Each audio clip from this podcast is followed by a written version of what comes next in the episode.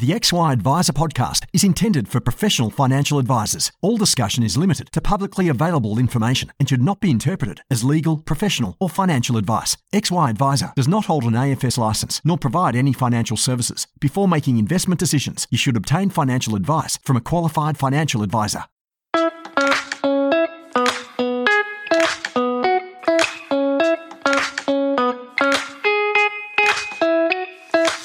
Team, Ben Nash here. I'm one of the co founders at XY Advisor and founder of the rapidly growing Pivot Wealth, which is my business baby. I started from scratch about eight years ago, and I've since scaled up to become one of Australia's better known financial advice companies for high income accumulators. You can join me every Tuesday as I have the pleasure of furthering my own knowledge by interviewing some of the best people in our industry and beyond to improve every part of what we do with our advice process.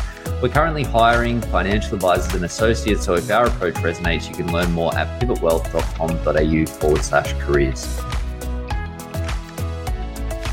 Perpetual is a dynamic, active manager offering an extensive range of specialist investment capabilities, including Australian and global equities, credit, fixed income, multi asset, as well as environmental, social, and governance, designed to help meet the needs of clients across Australia and New Zealand.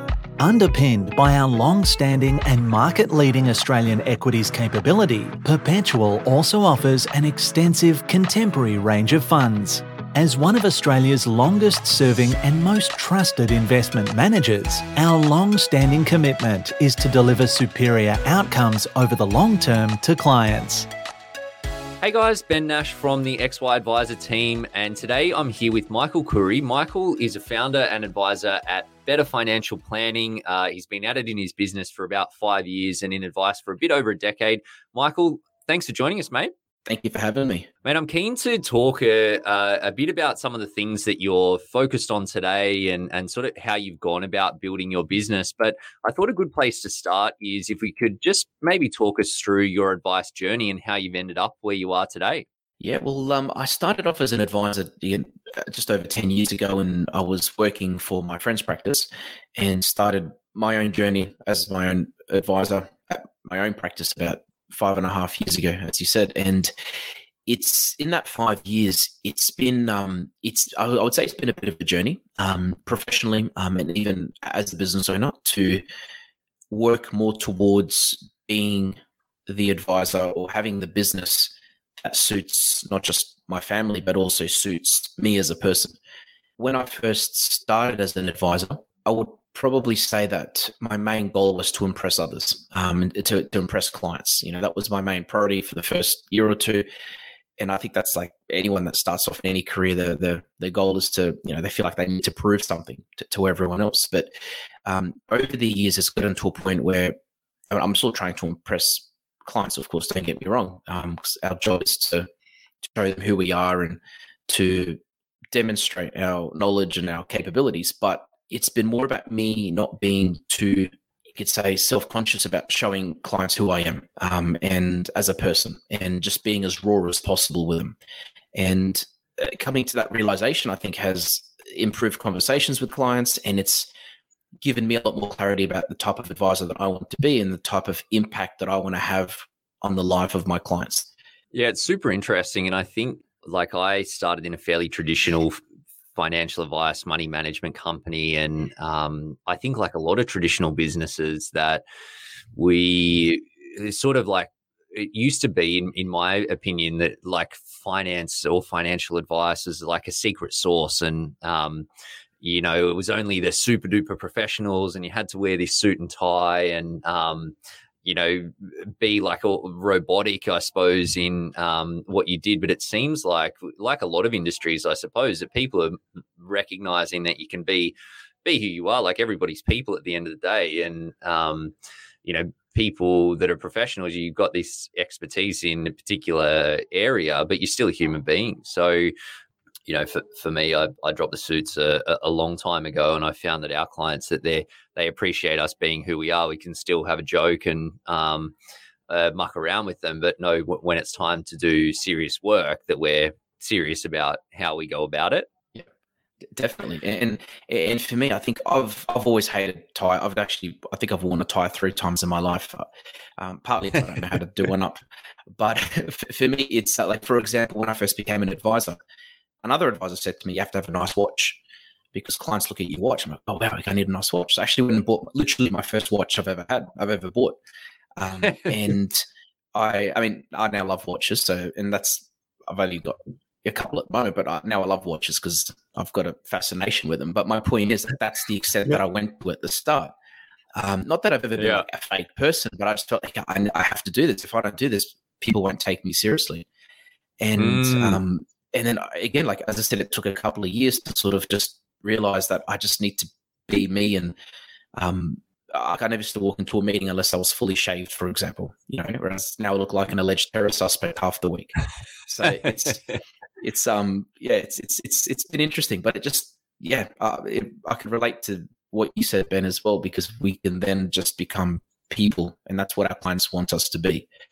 Yeah, absolutely. So, what do you think? Like five years into business, what have been the biggest changes? What have been the biggest shifts for you? I would say it's been first of all efficiencies, so just embracing technology, um, because it was it was always me initially. I, had to do that to be more efficient, um, but secondly, trying to minimize double ups in everything that we do from a um, compliance point of view and from a technology point of view as well, just to be more efficient. Um, and secondly, I would say it's it's it's been that journey of working out what type of clients we want to work with the most. Um, clients that give me energy, um, clients that you know I could, I could, have a barbecue with them on the weekend if I wanted to. Um, that that type of relationship. Mm, and I think both of those are interesting points. But how did you go about your niching? I sat down in a room. Um, it was with um, uh, Glenn, uh, a guy called Glenn. He was our like our licensee. He was our regional manager type of thing. And we sat down in a room and we I basically put all my clients out on this table and printed out a whole list, a couple of lists, and highlighted the clients that I like working with. And then I sat back and worked out which of these clients, what do these clients all have in common. Um, and from there, I worked out they were all couples. Literally, they were all couples. Um, saying that it was hmm. hard because I've got clients that are single who I do love working with as well. Don't get me wrong, but it was about fun. I found that I think it was the top 20 clients. I put them in lists of just those that I love the most, literally. And I worked out they were all couples. Yep. And then from there, I worked out that that's who I need to start targeting um, because a not just I don't just not just because I love working with them, but I've got a wife, I've got three children, um, Elias, Marie, and Joseph, and I could relate to their their struggles. I could relate to what they're going through in their life, whether it's whether they've just gotten married or they've just gotten together, or whether you know it's five, ten years later down the track.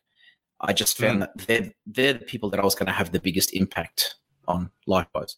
Well, I find that with with couples in particular, there's a lot a lot of things like, especially for people that are having kids, that it's like you, you know, there's different stages of of that. You're planning to get married, you're planning to start a family, you start a family, you've got the daycare stuff, then you got the schooling stuff, then you got all of the things that sit around, you know, upsizing and uh, all of those things. That there's a lot of a lot of opportunities for our clients to be making smarter decisions and doing better um, and they're, they're big decisions. And as you know, I don't need to tell you, but uh, making sure that particularly through those years where you're having kids, you know, income goes down, expenses go up, that what you need to do to make sure you're in the best position on the other side of that is to to invest as much as you can, but do it in a way that doesn't make you compromise on the lifestyle side of things. And I know for our clients, that they get a lot of support, for, you know, a lot of peace of mind with that decision making and and get some good results as well. Um, let me ask what you so you've determined that you you enjoy working with couples and and couples with you know uh, working with families and stuff. Did you change then your your services or what you're doing, or did you just you know uh, yeah how how did you how did you sort of double down on that? It was not much had changed, to be honest. It was just, I think, my, my energy, um, the type of uh, my, our marketing, for example. So, um, our website, um, the the imagery on our website, the wording on our website, the social media content that I was putting out was more around couples and families. Uh, the uh, the podcast that I started a few years ago is targeted literally towards couples and the topics are about couples. You know, some are money related. Some are. One was about choosing a school for your kids. Where I interviewed a you know a, someone that's worked in education for nearly twenty years. I one was you know about I interviewed the president of the National um, Beekeeping Association about keeping native bees in your backyard that's something that you know most couples probably care about. So I just focused the topics towards that. And for me, the bonus of doing that with these these are things that I actually cared about. So it's not like I was um, targeting, I don't know, engineers and I was talking about the different ways of building a bridge. That's probably the worst example I could give, but um, but I was talking about things that I actually cared about. You know, things that got me excited, and things that I wanted to learn about, uh, and that just makes it so much easier. Yeah, yeah, interesting. And with the the other piece that you mentioned, and you know, you three kids, which you know, hats hats off to you. I I uh, used to think I wanted more than three kids, but when we had the second one, I realized how full on it was, and uh, now I'm sort of second guessing myself. But you mentioned at the start that you you do your work in a way that allows you to balance your you know lifestyle, family commitments uh, around your work. how how have you tackled that? It's um it's just been about the way I schedule my appointments. So it's um we I schedule my appointments literally during school hours. So I can do the school drop off, pick up the kids in the afternoon, spend time with them after school, um, and then normally Monday to Thursday I'll do it for two or three hours at night, um, working from home. And the the benefit benefit of that is for me personally. First of all, I work well at night. I don't know why, I just do. Um, and secondly. I'm, I'm sort of there for my kids. Um, I was having a conversation with someone a while ago, and he was telling me that you know, while kids are you know up until they become teenagers, they, they want to spend time with you. Um, after that, they don't even want uh-huh. to their sports day.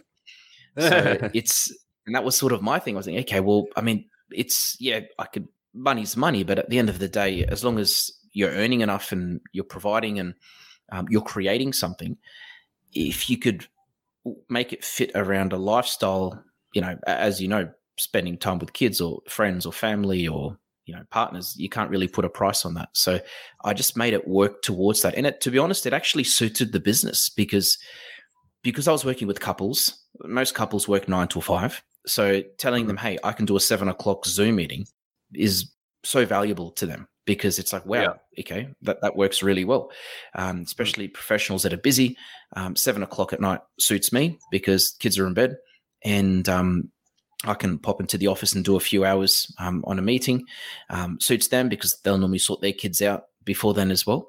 And it's it's sort of work with that. Again, I think it's because I was i I'm working and I'm targeting couples, and I can relate to that situation. If I was targeting um, people that worked shift work, oh, that's probably a bad example, but if somebody worked nonstop during the week um, and could only do weekends, I wouldn't be able to work with that type of client, for example.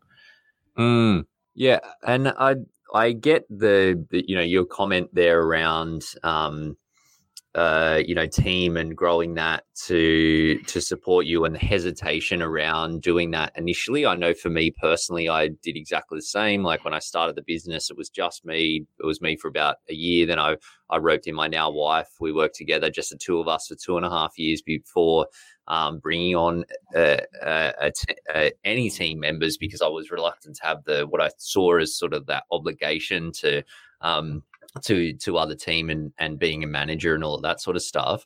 How did that sort of come together for you, and what was the what was the tipping point to make you realize that you needed to go down that path, and and then what happened from there? The tipping point for me was reaching capacity to to, to the point where you know I've signed up this many clients for the month so far. Um, and I found myself doing basic admin tasks that I know I shouldn't be doing, you know, uh, tasks that I know someone else can do, I should say. And working and honestly, hats off to, to XY, um, to this podcast show. I've learned so much from it. Um, on that note, I've never been too embarrassed to ask for help from anyone, um, literally anyone. Um, worst case, they're just going to say no. And I've never been too embarrassed to explain my issues to people, to, to other professionals, other advisors, if I feel like um, I can be doing better. Um, and yeah, and I've and I've always had an open mind to to listening to podcasts like this and getting little you know, as Emily would say, nuggets of gold, but just little ideas and things like, yes, I need to do that, and just writing notes down, um, and just cha- every week changing something in it. Mm. Um, so, so for me, the tipping point I think was yeah, just not having time and just sitting then and like doing file notes for three hours and be like, I could have seen a client in this time, you know, and but, but instead I've had to rebook that client for two weeks from now, which is the next time I could see them, and it that just made no sense at all. And everyone said this to me that once you get when I was obviously obviously before I took on a staff member, I was talking to friends and family and all that, and um, they all said once you have someone there, you can't live without them. You know, you, will you'll, you'll wonder why it took so long to to have someone to, yeah. to, have, an, to have a staff member. Yeah. And what have you done from a process perspective to support that and, and make sure that it was coming together in, in the right way? It was, I think, for, for the first, when I decided I needed a staff member, um, I had a pen and a, a notepad and a pen next to me at the computer for about three months. And every time I did something which I hated, I wrote it down. And every time I did something which I think someone else could do, I wrote it down. And then I ended up summarizing the list and being like, okay, of these things, what can, what, what can I really get someone else to do? Um, and I just passed it off. I just made that list from there. And secondly, um, before I had any staff members, I created workflows and systems and processes um, on my end, pretending I had different staff members, if that made sense, just for the whole client mm. financial planning process from start to finish. And literally from sending off an authority form to calling five days later to ask, you know, do the, to do the research for the super fund. And um, when the implementation is complete, calling the client and letting just basic things, but literally documenting it. And then when yeah. I did get a staff member, it just became a lot easier because they could sort of slot into this part. And I could say, okay, th- these are, this, this is your part here. This is my part again, it wasn't perfect and it still isn't. And every week we're like uh, realizing that there's something we forgot to do. But my point is, it was just, it, it, yeah, and it's this isn't my idea. I can't take credit for it. I don't know who I borrowed or stole it off, um, but it's just something that I heard, and I was like, yes, that's that makes sense. Mm, it absolutely does, and uh, our business coach is big on that as well. And also, um, the just he had uh, our business coach talks about like red time and green time where you look back in your calendar and go what are the things that that bring you energy that you that you get jazzed in doing? And what are the things that drain energy from you? And um yeah then you know figuring out what the, what are the most important things or the most valuable things to to get off your plate. And uh, yeah it's a, it's a pretty liberating exercise i think regardless of what what point you are in your career or if you're a business owner in that journey as well um, what I'm keen to hear, like mainly from a selfish perspective, I suppose, but like, what's your biggest hack for um, for team for for either in managing them or in in managing, you know, and uh, work workload workflow? Biggest hack, like it's um honestly, it's it's no magic recipe at all. Um, it's it, it literally every Tuesday we just have a a meeting, or I mean, we have meetings in between, but we have a staff meeting every Tuesday. We look at what we've, how the week's been, what we think we can improve on. Um, I'm always asking um, staff members if there's something that they think we can be doing differently. Um, honestly, n- literally no magic formula. Um, just I think it's just improving and never feeling like things are perfect. I and I think if if if we have that mentality, if anyone has that mentality as a business owner, they'll just continue to improve um, compared to being like, oh no, we've got our systems, things are going well, and you could, you know, the, the machine's well oiled, but yeah, yeah. I, I think the the one of the things that always attracted me to advice is that you know the rules are always changing around advice and advice strategies, but I think business and business conditions and um, you know teams are always changing as well. So it means that there's always there's always something more. I think you're probably doing pretty well if you think you're you're at at that perfection point, um, you know, in, in the environment that we're in today. Michael, you mentioned to me just when we were chatting a little bit offline that recently you've been focused on the conversations that you're having with your clients and having deeper conversations. Talk to me a little bit more uh, about how that's happened for you. So, for me, I've always been a a people person. Um, it, it's in my DNA. I've got an obsession with helping people, like li- literally. Like before I even knew what an advisor was, if I could help someone, I just didn't shut up about it. Um, and it's just been something that I've always wanted to do. And when I used to sit with clients when I first started, I'd sit there and talk to them. I'd spend the first 20 minutes talking about what type of holiday they want to take. And over the years, with all the compliance and all the th- technical things that we need to do as advisors and the things that we have to be really good at, and the time constraints that I started to have, a lot of that got lost, where it was more about the process and what I need to do, what's next. Um, I still cared about the client, don't get me wrong, and we still had discussions like that, but it wasn't it wasn't as deep anymore as it used to be. And um, I engaged um, a, a, business advisor slash coach, um, Baz Gardner is his name, um, about a year ago. And after listening to some of his work and seeing what he does, and something he's taught me is to, you know, he calls it how to become an exceptional advisor. And a lot of that is about having deeper conversations with clients and not just talking about money. Um, spending the first half of the meeting talking about what that person wants in life. Are they happy with their life? Um, do they need clarity in their life? Um, what's what is happening um, work wise, uh, relationship wise, uh, mentally? Um, I mean, we're not psychologists, but I mean, as you know, when we talk about money, all these other things come in, like the relationship people have with money, um, any conflict in a relationship when it comes to money, um, and even just not just looking at the figures and the the budgeting and the savings and the superannuation and the life insurance and the estate planning and the investments, but looking at the goals on a much deeper level. Like for for example, um, my last probably one of my biggest, uh, one of my most you know you could say fluffy stories recently was I had a client that has a business, and every year we've been you know, doing the financial planning side of things, doing what we do, um, doing a, a, pretty good job, and he he can see that and he appreciates it, um, and he's moved forward financially as a person. Um, but I had a discussion with him about six months ago about his business, saying, "Listen, I don't think the amount of time you're putting into your business is worth uh, what you're earning." Um, and now, as simple as that sounds, it was a hard thing to say to this person because he's spent a really long time building his business. But I literally just critiqued every single part of the business that I could and everything that he was doing. And he literally just admitted to me that, yeah, I mean, I've actually lost, um, I've lost my my vibe. I've, I've lost the excitement I used to have. Um, I'm over it. And he thought his solution was going to be to go and hire more staff, but that was only going to make the problem a lot more complicated. And we worked out that what he had to do is he needed to just restructure what he was doing and he needed to stop doing the things that he hates doing. And again, like, I mean, something so simple, right? But it's had a humongous impact on his life to, to the point where the business is now more profitable. Um, he feels amazing. And I'm able to to do more for him because he's more open minded. His his goals have expanded. He wants to do more personally, um, and as a business owner, he just wants to grow more than ever. So if I hadn't had that discussion and that, and I hadn't stopped there for a second and be like, well, hold on a sec, could we just go back to basics? What's going on here? Um, mm. None of that would have happened. And a lot of it was mindset, I think. And this is something that Baz helped me with, but mindsets around, you know, it's okay to have these awkward discussions with clients.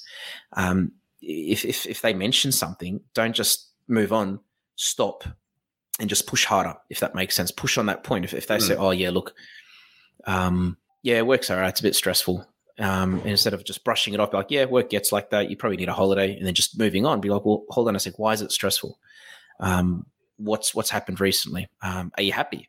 Do you think you probably need to go and do some study and move into something completely different? Like these are things that no one will really tell these people, especially if they're re- established professionals. I mean, they're not going to listen to to people at work that tell them go find another job. Um, so this is where we're in that position where we can do that.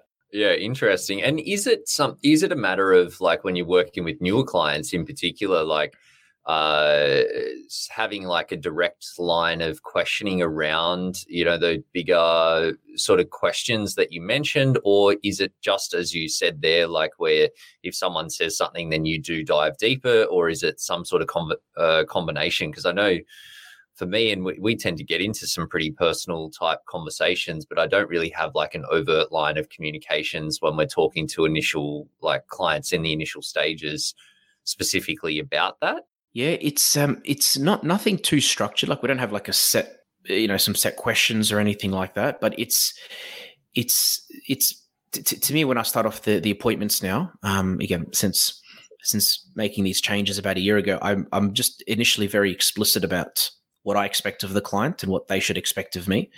Um, I'm very explicit that they need to be as honest as possible with me, um, and that I expect that, and I'm going to be as honest as possible with them so that I can help them. Um, I tell them that um, this isn't for everyone, but this is just how we do it around here, and I feel like when I do that, I then give myself permission to just ask the hard questions and to ask the awkward questions and and and just asking eh, things like and again this is all the stuff that I sort of went through with um, um, the business coach Baz but you know asking whether in three years if we're looking back back at this discussion um, this is a very popular question but in three years what do you want what would you have to like what would you like to see has happened to be like that was an awesome three years um, mm. an author wrote a book about that question but just asking things yeah. like that and then figuring out where to dig if that makes sense. And then asking literally upfront questions like are you happy in your relationship? Are you happy with your work? Do you enjoy what you do every day? Like think about it. If you stopped anyone in the street and said hey are you happy with your life right now? Mm. um, that person probably has never had anyone ask them that question except for their mum. And i was always too scared to ask these questions because like oh crap what do i do if they say they're not happy? You know i I don't want to offend them and say, oh, you know, get a haircut. So it's yeah. it's sort of yeah, it's um it's been good. And again, I think because it, it's in my DNA to to talk about these things, and I I just love doing it. It's it's just grown um, from there. And just another actually really cool example I want to give recently is I had a client. Um, he's a um, a tradie, and he's in a situation where he worked out that he doesn't have he's enjoying what he does, but he enjoyed it more when he didn't have his own business. And um, talking to his um, partner, she works, she does a lot of the admin side of things in the business, and we sort of worked out after talking is that she doesn't really enjoy it anymore. Like she she doesn't like the paperwork, she hates it, and he he dreads quoting. And they thought their solution was to hire another tradie in the business to pick up the load, but just instead of just moving on, like, yeah, you need another tradie. What do we need to do to make that happen? How much is it going to cost? What does your cash flow need to look like? I did that whole digging deeper thing. And what we literally worked out is they don't need another plumber or another electrician in the business. Um, they need an admin person, not not, not mm. his wife just because she's his wife, but they need an admin person that does these things, that knows what they're doing. And by doing that, it means he can focus on his trade it means that um, she can focus on her own career, which had nothing to do with the business. They would be happier.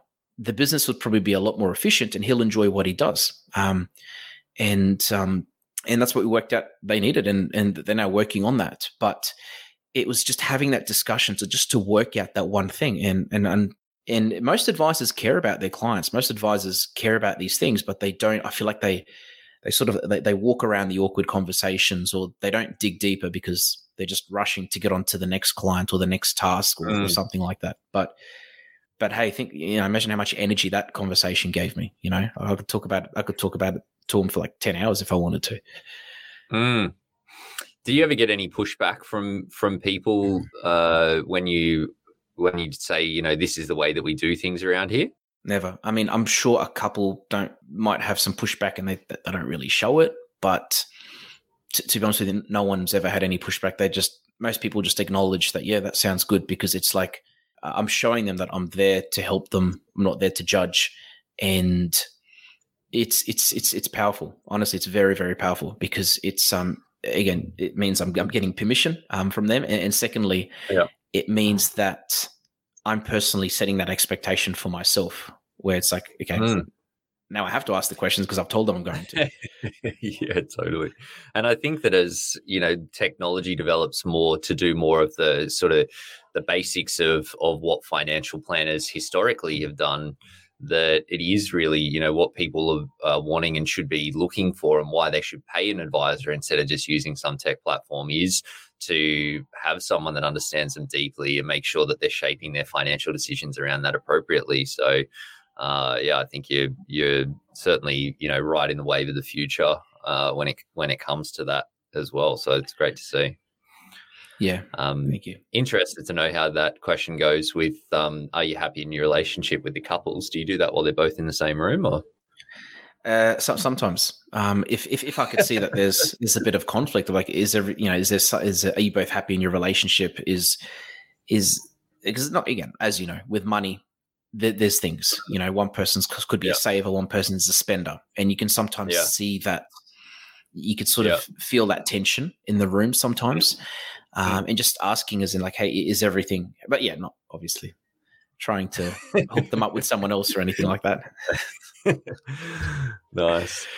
Uh, mate, thank you so much for sharing your story. My my last question for you is is to say if you could go back to yourself, you know, five or so years ago when you're about to uh, you know kick off the business and give themself give yourself one piece of advice, what would it be? It would be to work with people that give me energy, not people that suck my energy.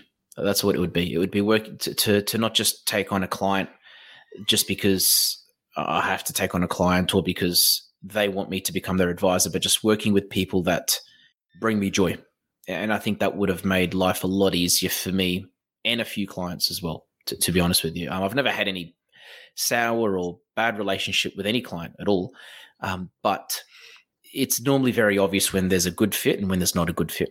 Um, mm. And and I think, and I heard I heard this years ago from someone, but it's the clients that you don't take on that define your success. And and again, not that I've had any bad clients. I can't, I can't say I've got a single client who I regret taking on, but they're, if I had focused more on the clients that I love working with um, and those that give me energy and those that bring me joy, um, I, I think I would have defined a lot more as to what type of advisor I want to be and what type of practice I want to have as well. Mate, I love it. Wise words, and uh, you know, I think it's it's so much learning, especially when you you know common story you start your business because you love advice and you you're good at advice and there's a few things that you want to do differently but there's so much stuff to learn. So uh, the key is that you are learning and and uh, growing. But absolutely you know um, making sure that any client that you someone told me that you if you ever regret jumping or not regret but like um, you know don't feel really good about jumping into a meeting with someone then they're probably not the right fit for you and you're probably not the right fit for them so yeah, love hearing that and and definitely wise words. Uh, that, that's it. And, and, as I said to you when we were talking earlier, like it, it, sounds like the perfect business. It's definitely not. And it's in every week, it's literally just about improving and about trying to work out what I can do differently, what I can do better, and how we can help more people. Mate, I love it. Uh, Michael, thank you so much for for sharing your story, mate. Really appreciate it. Um, yeah, keep keep doing your great work. Yeah, thank you, Ben. Likewise.